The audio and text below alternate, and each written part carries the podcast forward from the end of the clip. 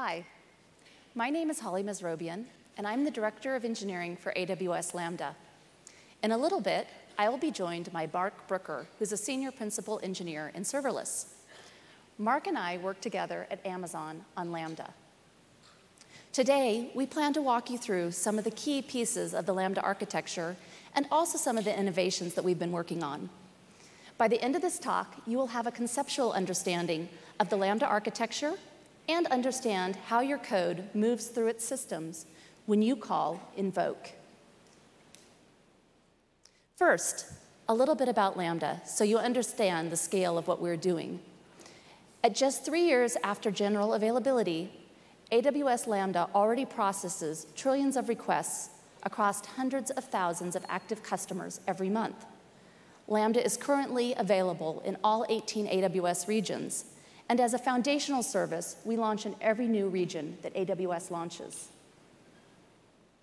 We have a number of customers that are using Lambda to build highly available, scalable, and secure services including Thomson Reuters, who's processing 4,000 requests per second for its product insights analytics platform. FINRA, who performs half a trillion validations of stock trades daily for fraud and anomaly detection.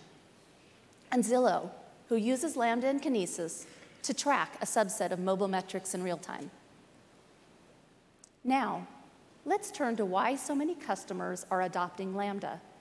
And it's because running highly available, large-scale systems is a lot of work. First, you need to ensure that your system has load balancing at every layer of your architecture.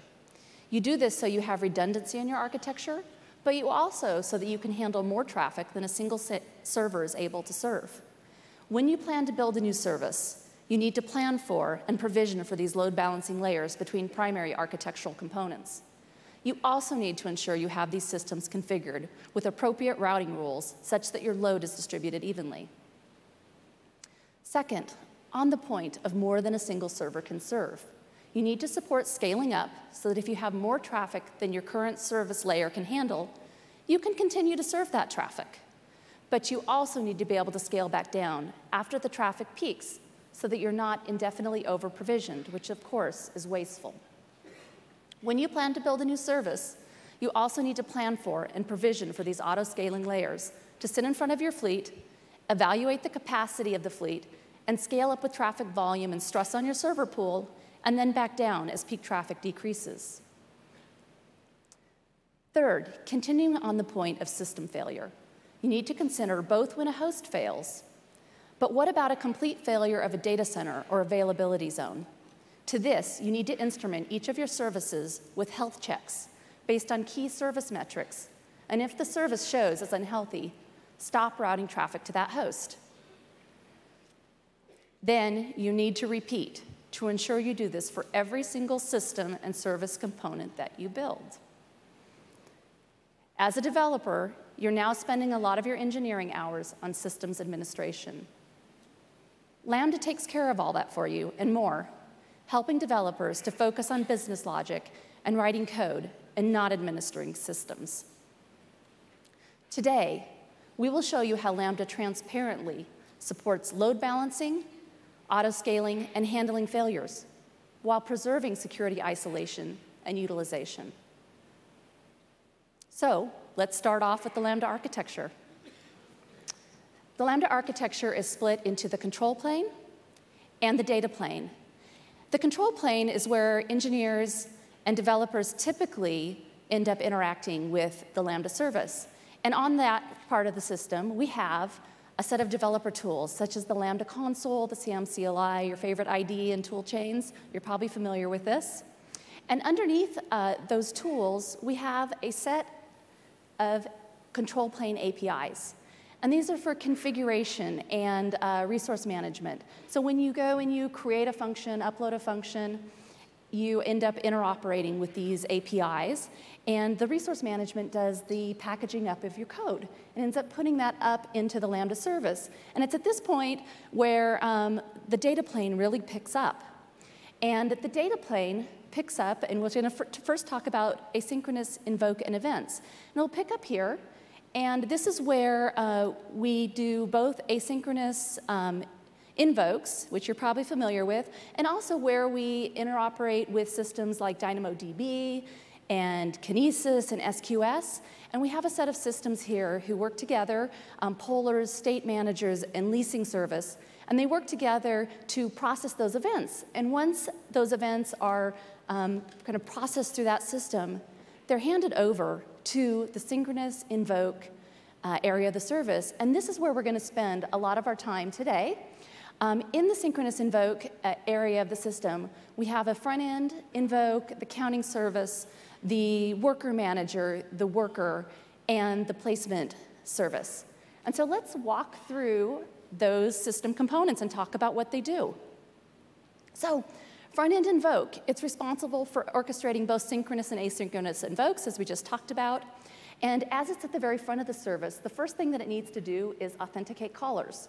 So when you call invoke, you want to know that only valid callers are going to make it to your function and call invoke. So the very first thing the service does is it authenticates the callers, and then assuming that that's okay, it will go and load the function metadata. That's things like the environment variables and the limits that you put in when you created the function through the control plane APIs. And then it will go and confirm the concurrency with the counting service. And then what it will do, assuming that we, we're not exceeding concurrency, um, then uh, what, what we'll do is we will go and map that customer function to a worker manager. And we scale up our worker managers based on the current running concurrency. So as your function concurrency scales up, the number of worker managers also scales up along with that, and thereby also your, your more workers are being scaled up, and this distributes load. So the counting service is responsible for providing a region-wide view of customer concurrency to help enforce those set concurrency limits. And what it does is it's always tracking the current concurrency of your function executing on the service.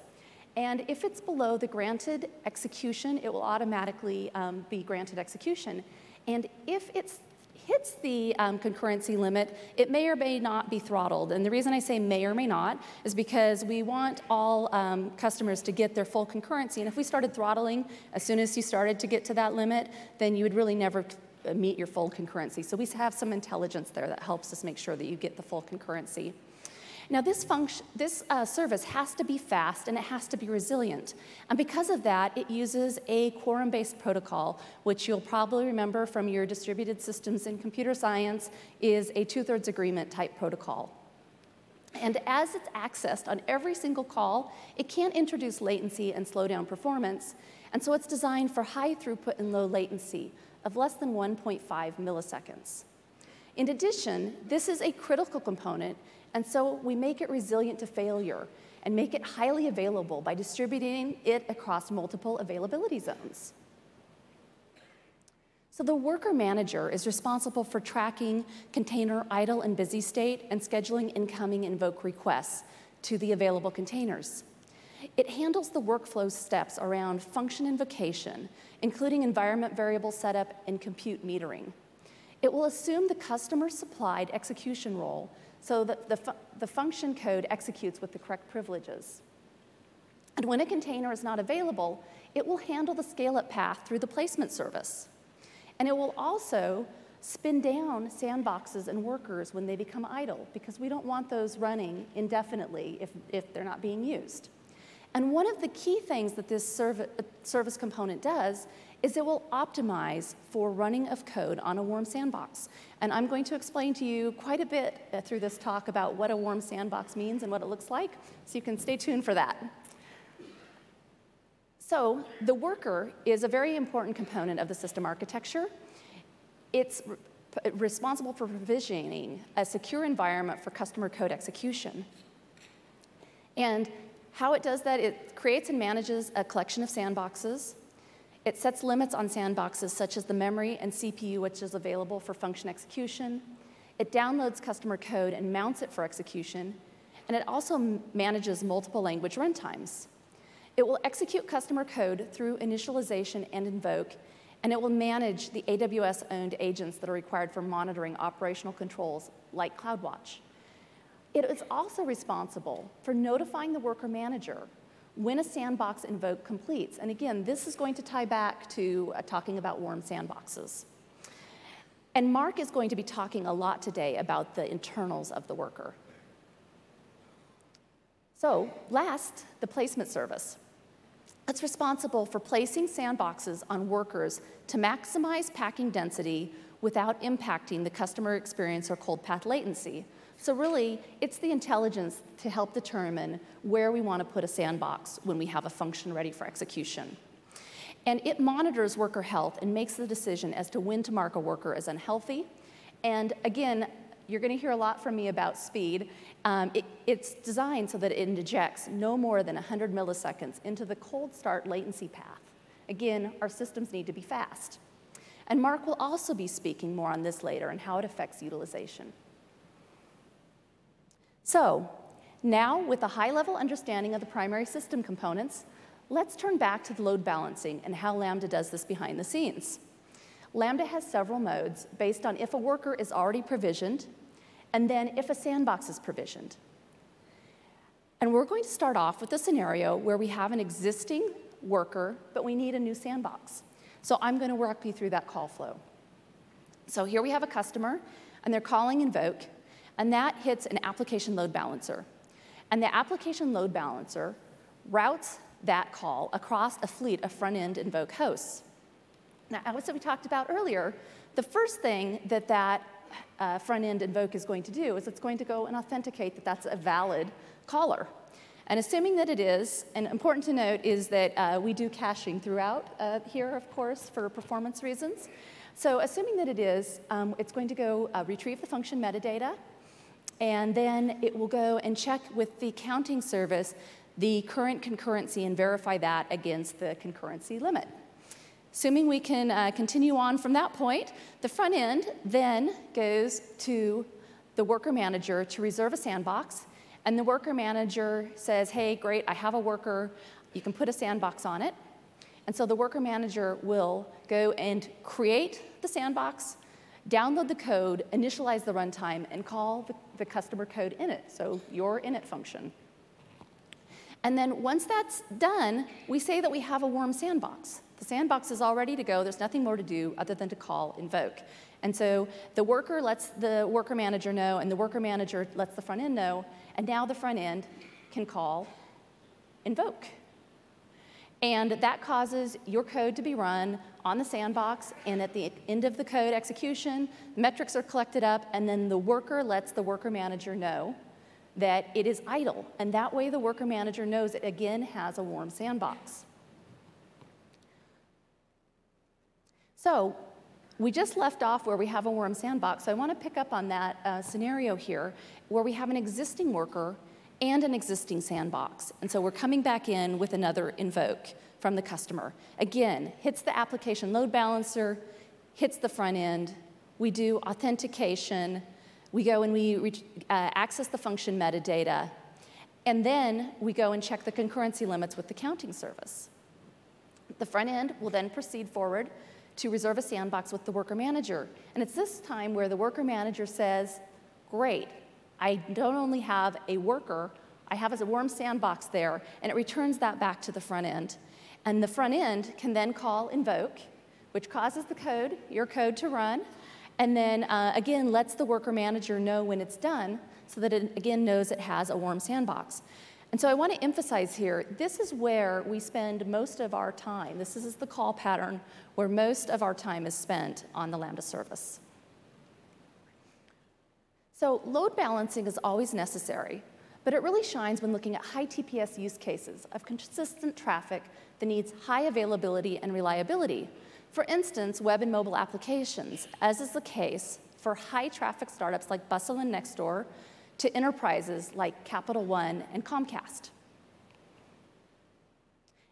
And I love this quote uh, from Edmunds around how quickly they were able to build a Lambda-based uh, solution.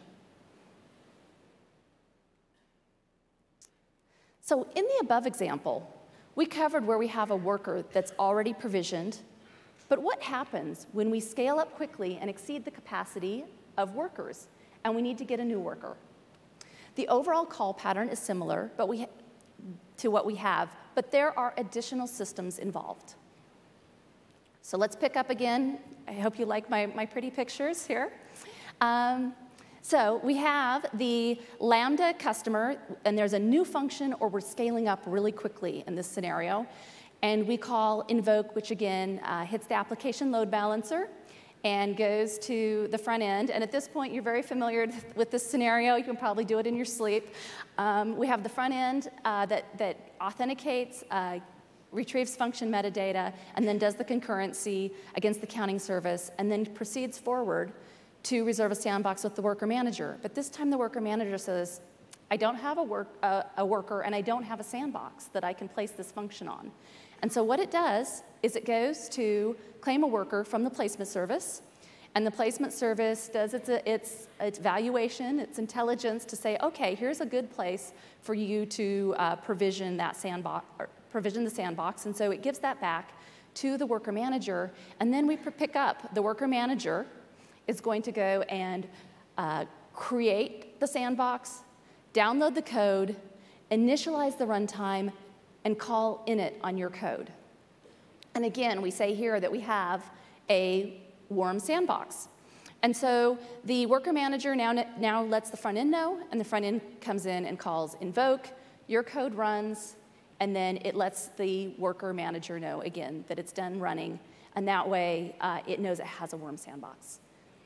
So a little bit more about the placement service as it is responsible for ensuring sufficient worker capacity to continue to fulfill worker manager requests for hosts.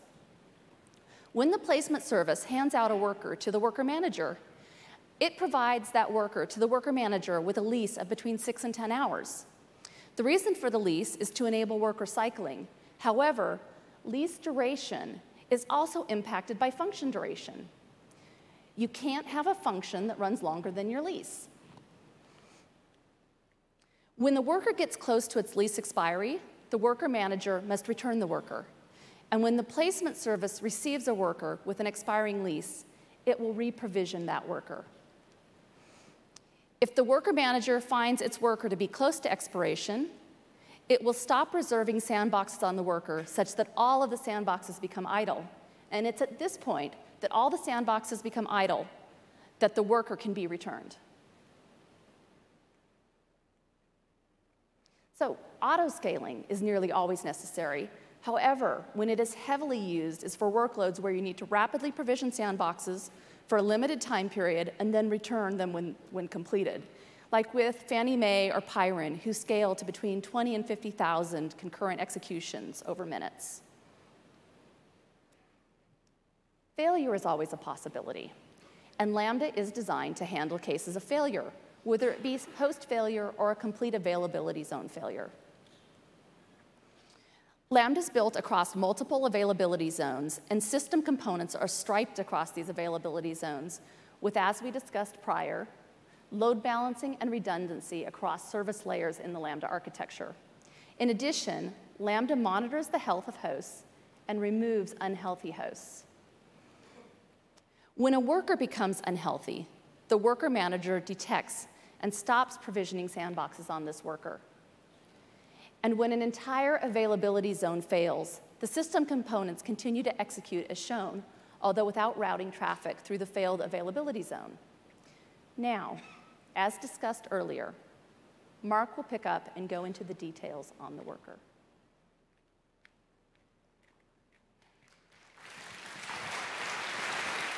Thank you.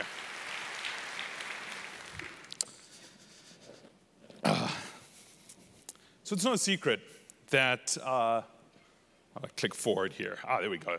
Um, it's no secret that Lambda functions, uh, multiple Lambda functions run on the same hardware uh, and uh, on the same host at the same time.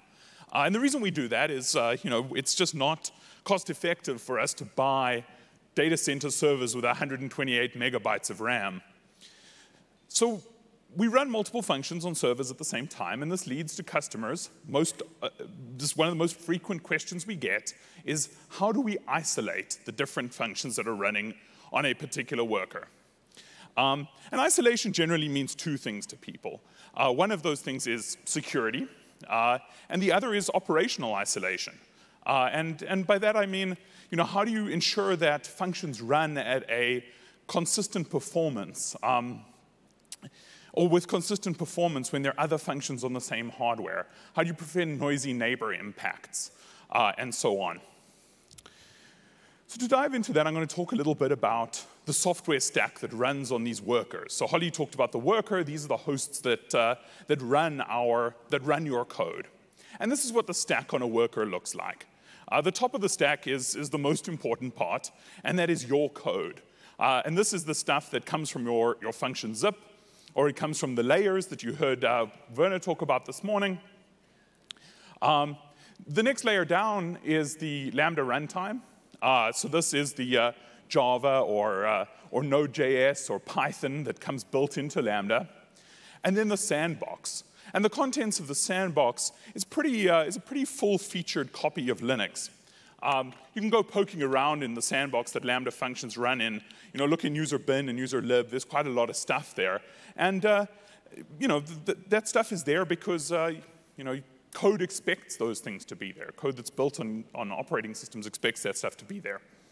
The next layer down is the guest OS. Uh, and in our case, the guest OS is Amazon Linux. Um, then we run multiple guest OSs on a box, sometimes many, many, hundreds or thousands, um, isolated from each other using virtualization, using a hypervisor. Then there's a host OS, again, Amazon Linux, and this is the thing that that hypervisor runs on, and the hardware itself. So this is what it looks like from an isolation perspective. The first three layers, the your code layer, the runtime, and the sandbox, are only ever used by one function. And you will know if you use Lambda that uh, multiple invocations uh, will land in the same sandbox uh, in serial. So if you call the same function once, uh, and then you call it again, and then you call it again, those will all go to the same sandbox in serial. They won't overlap concurrently, and that's where we'll scale up. Um, but we never reuse a sandbox across multiple functions. Then uh, the guest operating systems are shared within an account. So multiple functions within one account will run on the same guest operating system, either at the same time or when we destroy the sandbox for one function and recreate one. So those guest operating systems are shared across functions, but never shared across multiple AWS accounts. And the uh, the boundary that we put between accounts is virtualization. And we think this is the minimum security bar um, for isolation of functions between accounts, and in a lot of ways also the minimum uh, operational bar. So let's step through these layers a little bit and talk about how we achieve operational and security isolation. Underneath the sandbox layer is the same technology that powers containers. And the thing about Linux containers that, uh, that you'll probably know is Linux containers don't really exist. Instead, containers are a kind of grouping of different functionality that's built into the Linux kernel, a kind of toolbox that you can build sandboxes and containers out of. And we use a number of the tools from this toolbox for our uh, sandbox isolation. The first one of those tools is C groups or control groups.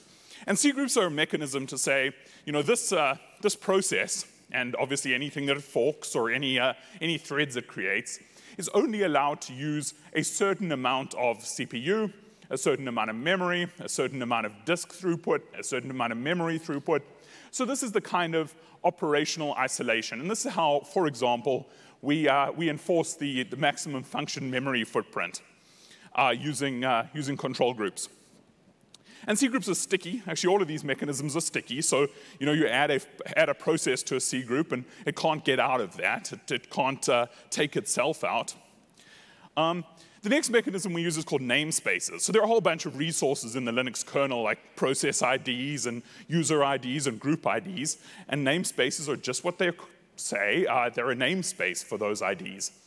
Uh, so if you go digging around inside the Lambda sandbox, you'll see that the process that your Lambda function runs as always uh, runs as process ID PID number one. And uh, you know, how can you have multiple functions with the same PID number one? Well, you don't. Uh, it's actually just PID number one in its, uh, in its process namespace. And it's got a real PID um, that is, uh, is not one. But within the namespace, which is where you are if you're looking at this stuff, you see a namespace set of process IDs.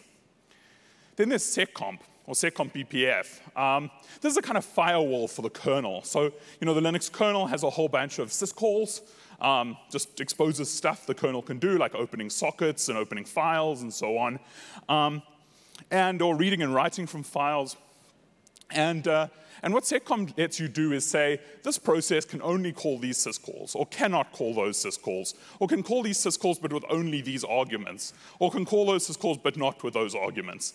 And we use seccomp BPF to cut out bits of the kernel surface area um, and restrict it to only the functionality that Lambda functions actually need to run. And this is one of the primary security controls. Next, uh, IP tables, EB tables, routing, and various other things provide network isolation, uh, and chroot, bind mounts, and loopback mounts uh, provide the underlying file system.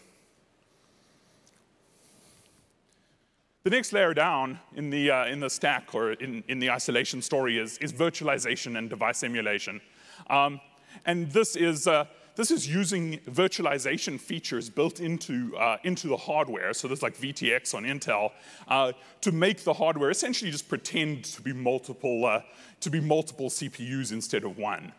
Um, and this is all, uh, this all controlled by the hypervisor and the virtual machine monitor. And I'll get into that a little bit later when I talk about Firecracker. So there are two ways uh, that we build Lambda today. There are two ways that Lambda workers come together. One of those, whoa, step, I have gone way ahead here somehow.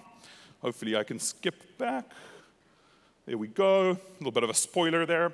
Um, one of those is on EC2 instances. So on Monday night, you would have heard Peter DeSantis say, uh, when we started Lambda, uh, we started by building uh, every worker uh, as a separate EC2 instance. Um, and we did it that way for several reasons. One was uh, that's a great security boundary, and the other is that was a fast way to build the system. And we still use this mode today. We run these Lambda workers as normal EC2 instances, exactly the same kinds of EC2 instances you could go off and launch today. Um, and we use the, the, the instances on the Nitro platform. The other kind of isolation that we've just started talking about this week is based on our new Firecracker VMM. And on Firecracker, instead of running you know, one instance per, uh, you know, per account, um, we run one bare metal EC2 instance, and again, the same kinds of bare metal EC2 instances that you can go off and buy. Um, and we use Firecracker uh, to launch many, many micro VMs, hundreds or thousands of micro VMs on top of that hardware. And uh, this is a more flexible or more agile boundary than, uh, uh, than instances are for us and has some really great features. And one of those really great features is simplifying the security model. So instead of having the layer of you know, one function, one account, many accounts, instead we've simplified this down to one function in a micro VM, and then multiple micro VMs across multiple accounts on a piece of hardware. And this is really good for us in a whole lot of ways, which I'll talk about when I get to talking about utilization. Um, but it's also nice for the Lambda programming model uh, because this is, provides strong isolation even between functions uh, when we're running in this firecracker mode. So I want to talk a little bit about one of the innovations that we put into Firecracker, which uh, you know, helps raise the uh, security bar. So by way of introduction there, you know, I said we're running hundreds or thousands of firecrackers on a host. Obviously, these boxes don't have hundreds or thousands of, uh, of network cards. They don't have thousands of hard drives. Um, but each guest VM, each of those micro VMs, uh, sees a network card and sees a hard drive. And two user space code running in that micro VM, those look like hardware devices. Well, how does this work? This works through the magic of virtualization and a little bit of cooperation between the guest OS kernel and the hypervisor and, and an implementation of device emulation uh, inside Firecracker. So we use a protocol called VirtIO. Uh, and this is a, uh, this is a way to, uh, for a driver inside the guest kernel to implement a block device and implement a network card um, in a way that uh, is very efficient and is very simple and is very secure. Um, so the efficiency, a lot of the efficiency comes from the fact that one of the most important things in virtualization performance is reducing the number of times that the guest OS has to, you have to sort of switch between the guest and the, uh, and the host operating system. And uh, so you can imagine the simplest possible interface is a way for, uh, for the, the guest operating system to write a byte or, or write uh, you know, some, some words into, uh, into the host. And it would have to do this multiple times to send a network packet, for example. With VirtIO, instead what it does is builds up some data structures in memory, and then it, uh, it rings the doorbell on the, uh, on the hypervisor saying, you know, ding dong, there's some work for you to do, there's some packets here for you to send. The device emu uh, emulation implementation picks that stuff up and sends those to the real hardware. So this really kind of bread and butter virtualization stuff. The innovation in Firecracker is that this device emulation runs inside a very restricted sandbox. Um, so this kind of a second layer sandbox that just sits around that device emulation code uh, with very few privileges. And uh, what's nice about this is that we get to use all of those controls that I talked about earlier, all of that kind of seccomp BPF and so on, to provide an additional layer of security around device emulation. So we built Firecracker in Rust, and we paid a huge amount of attention to the security of that boundary and the, the, the quality of that device emulation implementation. But that is also one of the most complex pieces of code. So having this second layer of sandboxing around it provides a second layer of security control, which we think is very important. Next, utilization. Um, and simply, this is about, you know, how do we keep those workers busy? How do we keep our system, our servers busy? Well, how do you measure utilization? We think of utilization as the percentage of resources, and, and their resources mean CPU and, and memory and so on, doing useful work rather than being idle or being wasted. And by doing useful work, what that means to me is ideally, I want every CPU cycle on my worker to be running your code. I want every byte of RAM on my worker to be filled with your data. Um, and uh, this is good for us because it's very efficient, and good for you because you get better cache locality, and better container reuse, which is good for performance. So the good news for you is that with Lambda, you only pay for useful work. So you don't have to worry about utilization. Utilization is entirely you know, my problem and Holly's problem. This is something we're working on. But there's some interesting topics here which I wanted to dig into. And one of the things that my team spends a huge amount of work, uh, does a huge amount of work on, is this optimization of utilization um, is the packing onto workers, packing functions onto workers to keep those workers optimally busy. So let's talk about one topic there. Here are seven sandboxes for a function. Just arbitrarily chose the number seven. Um, and you know, if you, you, saw Holly's diagrams, we've scaled up. There's kind of seven concurrency going on here. We've scaled up to create seven sandboxes. The typical kind of distributed systems approach, uh, if you had seven servers, would be to load balance between them. So you would take some amount of load and you would try and spread it out across the fleet as kind of evenly as you can. And you do this for a couple of reasons. But the, most, the primary reason is that it's really hard to tell how busy computers are. Um, and that's because there's so many, many bottlenecks. There's the easy stuff like CPU and memory, but there's harder stuff like networks, and even harder stuff like memory buses and caches and so on. So it's very difficult to uh, boil down the busyness of a server to, to one number or even any reasonable number of dimensions.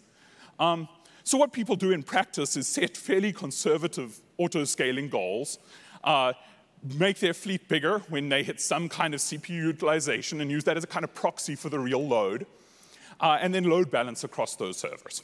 It's a very time-honored pattern and a pretty great one. We do something quite different in Lambda. We intentionally concentrate the load on the smallest possible number of busy sandboxes. And this is a good thing, and it's a good thing for your code because keeping a small number of sandboxes very busy means that any caches you have or any pre-computed stuff or any connections you have open are kept optimally busy. And that's really great for temporal locality um, and cache locality. And it's good for us because it gives us a really good ability to auto-scale. So why can we get away with this? Well, we can get away with this because of the semantics of the Lambda API. Um, there is only ever one invoke going on in a sandbox. So a sandbox is kind of busy in a very binary way. It's either got an invoke running on it, or it hasn't got an invoke running on it. So just by counting the number of sandboxes that have an invoke running on them, we can get a very clear picture of the load across the system. And by packing load onto the smallest number of sandboxes, we can simply count the number of idle ones and scale them down. Or we can count the number of busy ones and seeing that, see that that's approaching the total and start scaling up. So this is all work that that placement service does. Um, and it's work that we can do because of the, uh, the semantics of, of Lambda. It's another topic in utilization. And this is the really interesting one for me, is how do you pick workloads to run on a worker? So this is a worker, this is a server. Yes, there are servers in serverless. Um, and you know, the obvious thing to do here, and the thing that would, you'd be forced to do if you were kind of building a Lambda for yourself, is run multiple copies of the same workload. So you cut it up into multiple sandboxes, and you run multiple copies of the same workload. It turns out that's a bad thing to do, and that's a bad thing to do because multiple copies of the same workload will have very correlated load. And what that means is when one spikes up on CPU, it's quite likely another one will spike up on CPU at the same time because they're doing the same work, or on memory usage, or on you know, bus usage, or on network usage, or, or whatever. So these loads are very correlated. And that really limits how densely you can pack on hardware because your load is going to be very spiky. So what can you do about that? How can you, how can you flatten that out? Well, you can take advantage of statistics. And you can take advantage of statistics and simply put as many uncorrelated workloads onto a server as you can. So have a diverse set of workloads instead of multiple copies of the same workload. And this makes the workload way, way better behaved. It really brings down that, those peaks, brings up the average, and makes it easier to predict scale. So that might sound counterintuitive. So let's see if we can build an intuition for why that's true. When I was in high school, I really enjoyed playing Dungeons and Dragons. And uh, one of the things you do with D&D is throw a 20-sided die. And uh, so here I sat at my desk one day, I threw a 20-sided dice uh, 100,000 times and I counted each of the 20 values, uh, how often they came up. And you can see that's pretty consistent. I'm obviously quite good at rolling dice. Um, so, you know, one night my friends and I wanted to play some D&D, and, and we left our 20-sided dice at home, but we had, had some 10-sided dice. So can we just take two 10-sided dice and throw them and add the two numbers up and make that a 20-sided dice? Turns out you can't. So this is what the distribution looks like for the sum of two 10-sided dice. And why is this true? Well, it's true for a very simple reason. There's only one way to make 20. That's a 10 and a 10. But there are a lot of ways to make 12. You know, 10 and 2, 9 and 3, 8 and 4, 7 and 5, and so on. So it just becomes much more likely that you're going to make that, that 9 and 10 and 11, 12, 13 than you are going to be to make 20. And it turns out the more of these dice you throw, the more of these uncorrelated dice you throw, the better the distribution behaves. And even throwing 10 dice, you can see that I've really pushed down the extremes. It's really unlikely that I'm going to roll 100. It's really unlikely that I'm going to roll 10. So I push down those extremes and I move the chances of, of load on my server or, or some of my dice into a narrow, predictable spike.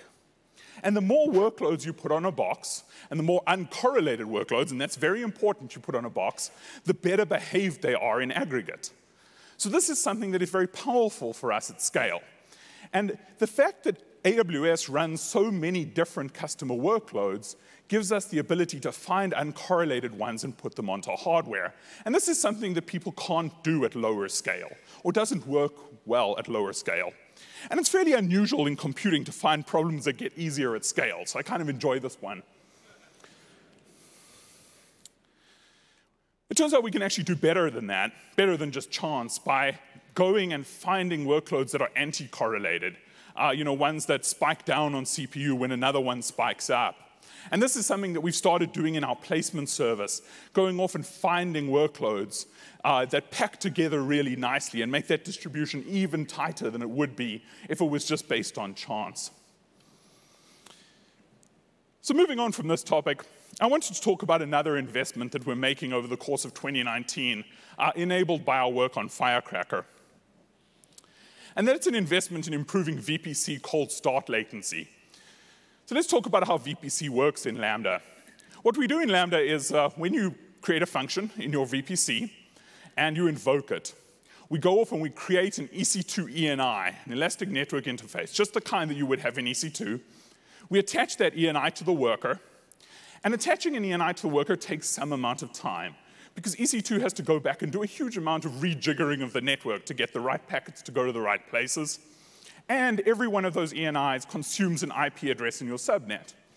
So there's a great model in some ways. Uh, one is that it's conceptually simple. Uh, another is that it supports the full VPC feature set. So this is where we started as an implementation. But it does have this huge downside of VPC cold start latency, which we've heard from a lot of customers is something that you care about deeply. So the, in 2019, we're moving the way this works. We're taking the, uh, the ENI uh, and we're moving that off the worker. And uh, instead of doing network address translation uh, between, or NAT, uh, between the Lambda function on the worker uh, and the ENI locally, we're moving that into a remote NAT. And we're securely tunneling from the Lambda function to the remote NAT. So what does this mean? Well, in practice, it means that we can use one ENI across many different workers. We can essentially multi-tenant those ENIs.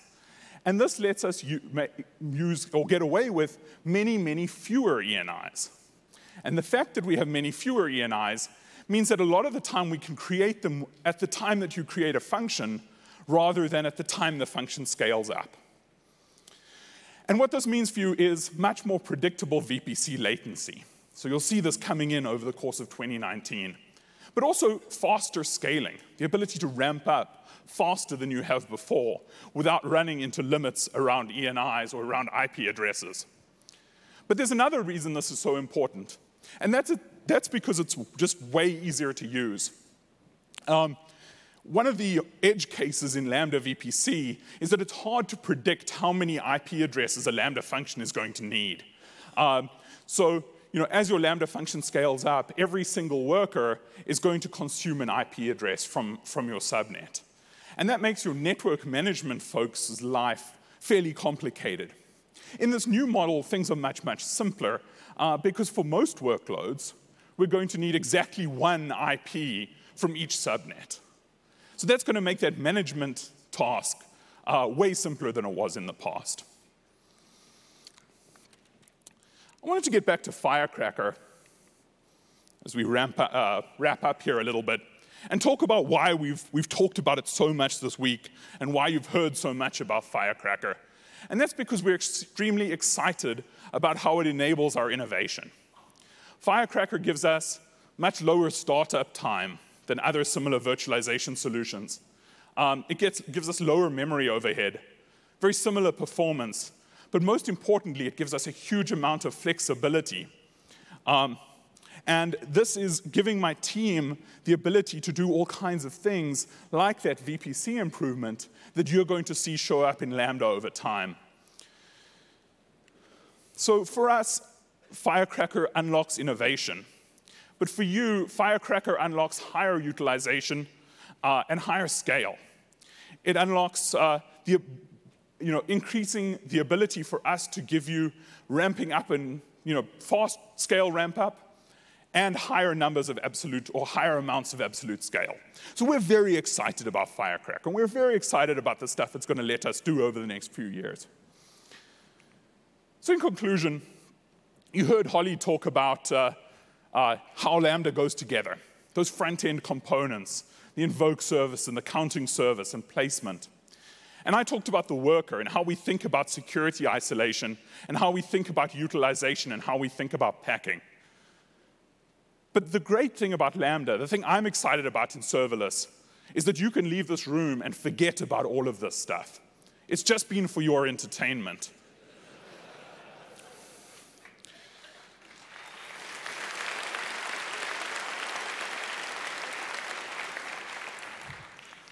So I hope you enjoyed hearing about it uh, and then going off and building things that uh, you don't need to, uh, need to look under the covers and can just go off and build your business logic and deliver value to your businesses uh, without, uh, without needing, to, uh, needing to understand a lot of this deep architecture stuff. Well, thank you very much. Holly's going to join me back on stage for, for some questions. I just flew through the end of the deck again. Yeah, thank you.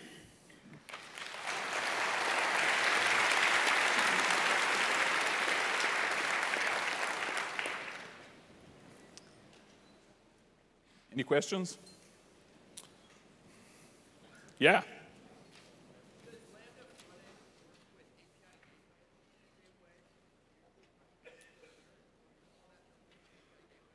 Uh, so the question was, does Lambda front-end work with API Gateway in the same way? That's probably a great question for Holly.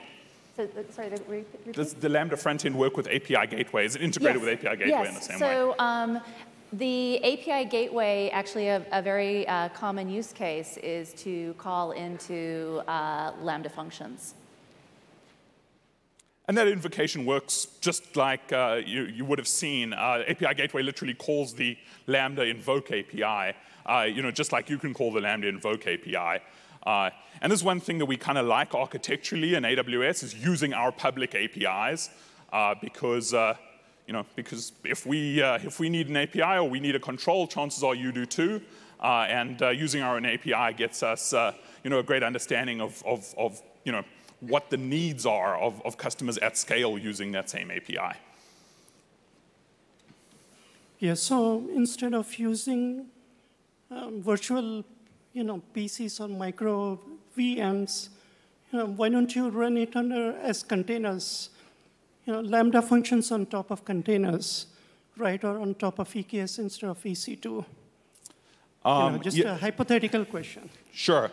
Um, why do we run, not run Lambda functions as containers?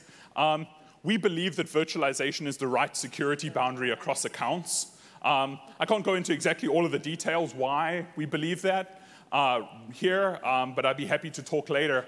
Um, but we think that uh, hardware virtualization is, uh, is should be the minimum bar um, for code multi-tenancy across multiple accounts. So with the changes to the ENIs and the concurrency, does that mean we're not going to have to do that crazy concurrency formula any longer in deciding how many IPs we need for a subnet that the lambdas are attached to? Uh, yeah, we hope so. When?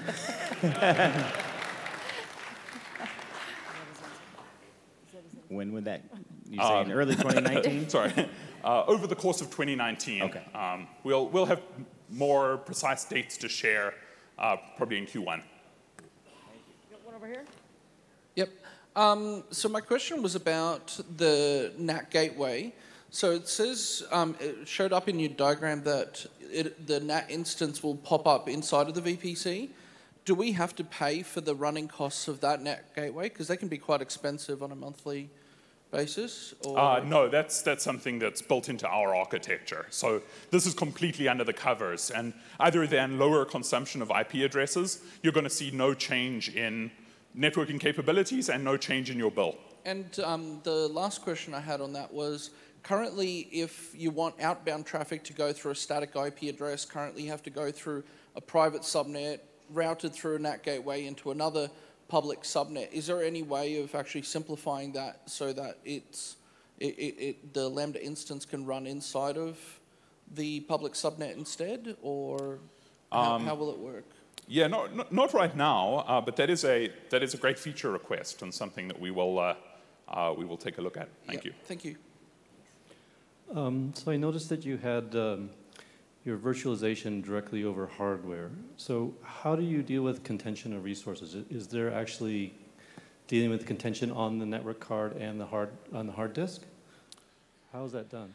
Um, I'd say it's a very deep topic uh, and, and, a great question. Uh, probably the best thing I can do is, uh, is point you at some, some reInvent talks from last year. Uh, there was one that Anthony Liguori did and one that Matt Wilson did. You can find them on YouTube. Um, or, or, if you find me afterwards, I can, uh, I can find the links for you that explains in detail how the EC2 Nitro system does that. Okay, great, thanks.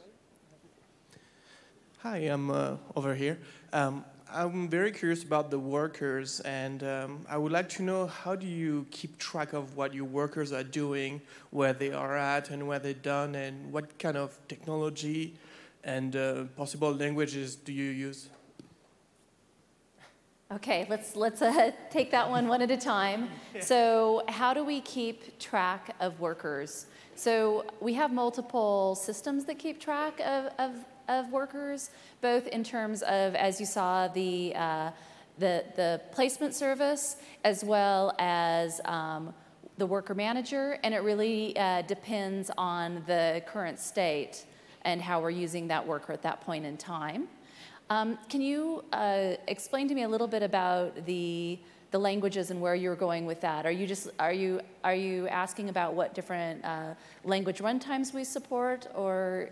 No, um, I'm more interested in like the internals, like these workers. You mentioned the state, like where does that state live, and how is it run, like internally? Inside inside of the worker. So inside of the worker, we also um, keep track of uh, all of the uh, sandboxes that we create. So there's data structures inside of our worker that helps to do that. Yeah. Okay. Sure. Um, it's more of a confirmation here, this side. So I saw you mention, uh, and that was one of the pain area we have with ENI being consuming IP of a subnet and without understanding the detail about it, what we ended up with. I ended up doing when we created uh, Lambda, which connects to VPC, it goes to Direct Connect and goes into our data center for transition during transition phase. I ended up connecting three subnets. So is from what I understood, it makes sense just to have two subnet uh, connected, uh, basically to avoid because you just need one for failover, let's say. Um, you're still going to want to have, ideally, uh, one subnet per availability zone that the thing that you're talking to runs in. Yeah. So if, if your backend runs across three availability zones, you're going to want to need, you're going to want three subnets um, to, you know, to balance the load and to make that, make that fault tolerance better. Uh, if it runs across four AZs, you're going to want four subnets. Um, and for a couple of reasons. One of them is it gives us more placement flexibility, uh, and, and then we can make better decisions on your behalf. Um, but it also means that you know, if you don't have a subnet in one of your AZs, we won't be sending load into that AZ. So you'll kind of end up with unbalanced load on your back end. Uh, so we think that you know, this new VPC approach is going to make things much easier to balance by reducing the number of IPs um, that you need uh, but it's not going to change those best practices about having, you know, essentially one subnet per AZ uh, in front of your backends. I was just thinking, till you guys have that feature available, should I think of reducing one subnet just to avoid? Uh, but looks like from load balancing point of view, it is better to have three subnets. Yeah, from a, from a load balancing and, uh, and fault tolerance point yeah. of view, it's better to have three subnets. Cool. Thanks. Hi, um, got two questions. First one is about cold start. Um, I've got customers who use an API gateway with Lambda behind them, and they have some very strict SLAs. And they notice that if their cold start happens, they don't meet their SLAs. So they're using these really convoluted frameworks to make sure that they also always have a certain number of Lambdas provisioned but it's just hard at the moment. Is there anything in the works that allows you just to specify how many warm lambdas you will want to have provisioned at any given time? I'll take this one. So um, we are uh, very aware that for certain use cases, uh, latency can be an issue. And uh, one of the things that we are interested in hearing from customers, and you have, have just asked about it, which is, is there a way of guaranteeing a, that something is warm? And so it's, it's great to hear that uh, that's something that interests you. Okay, thanks. I forgot my second one. I'll get back to you. a, a, a, question regarding uh, more heterogeneous resource allocation potentially, like uh, maybe non-proportional allocation of uh, resources or perhaps support for elastic GPUs Uh, is this something that you're thinking of? Um, do you see any technical implications, or is it more of a business decision? Um, I would be very interested to hear more about what you would like to see there in terms of controls. So maybe we should uh, we should chat afterwards. Um, uh, but I think as a kind of meta point, like one of our goals with, with serverless is to keep things as simple as possible. Uh, and that doesn't mean that uh, you know, we want to compromise on stuff like that, uh, but we want to be very thoughtful about the buttons and knobs and controls we add, because the more buttons and knobs and controls and things we add, the more there is going to be for you and your teams to understand to use Lambda effectively.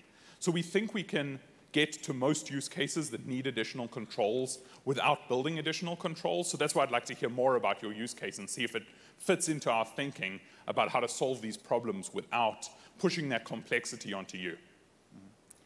Well, I guess maybe we can take this offline. Yep. Hey, so we have um, time for just maybe one or two more questions. I just want to let people know so that if you're coming up to the mic. Yeah, if that's okay. Um, is there anything in the roadmap in the future that you're going to decouple the amount of memory and the amount of CPU resources that you assign to Lambda functions? Right now, um, again, SLA problem, we have to assign well over a gigabyte of memory to a Lambda function that only requires 42 megs um, in order to meet our SLA target, which is just a waste of tremendous amount of memory. Um, I think the same answer as, as the previous one. Uh, we think that we can get rid of that waste on your behalf without adding the additional controls. So I'd like to, uh, if you have a moment afterwards, or we can get in contact and hear about exactly what you'd like to see there in terms of, uh, in terms of control. Um, for example, actually, yeah, let's, let's chat afterwards. Yeah, I'm wondering uh, just what keeps you up at night about this system? I catch that. Um, what keeps you up at night? What are you, uh, what are you scared of? You know, I, I, was, I was talking to um, Marc backstage before our talk, and I'm actually very excited about where we're at uh, with the serverless uh, technology and where we're going to and um, you know, back to the conversation on Firecracker and the innovation that we can drive. I, I truly believe that um, you know, this is uh, the future of computing. And so, you know, I sleep well at night. Do you have time for one more? Do you have time for one more, Marc? Uh, yeah. Okay. Hi, thanks. Uh, I've done uh, you know a bit of testing with running many uh, simultaneous invocations of uh, pretty simple functions that do unremarkable things, but I'll see sometimes, well, in the distribution of, of run times of an instance, I'll see five or, a factor of five or six easily in the minimum runtime and the maximum runtime. I, I, just like to understand what I'm seeing. I'm, I'm curious, is that something that you would expect? Is that something like, oh, there's, there's always some number of instances that are unhealthy and, that, and that's what it looks like? Just curious if you could comment on that. We certainly wouldn't expect high variance at steady state. Uh, so if you're running a constant load, what we would expect to see is you know, very consistent performance. Uh, you know, obviously, if your code is doing something that takes a consistent amount of time. So if you're seeing something other than that, I'd be interested in getting in touch and we can, we can dive into that. Um, at not steady state, if you're ramping up or ramping down, you get this, this auto-scaling behavior that Holly talked about, where we're adding sandboxes or we're removing sandboxes. And for the vast majority of cases where you're seeing inconsistent latency, it's during those scaling times. And that's something that we're working very hard on improving over the next year, uh, starting with you know, the VPC latency, uh, but, but working on all aspects of that problem. Well, thank you, everyone. Uh, thank you for coming and watching our talk. Thank you.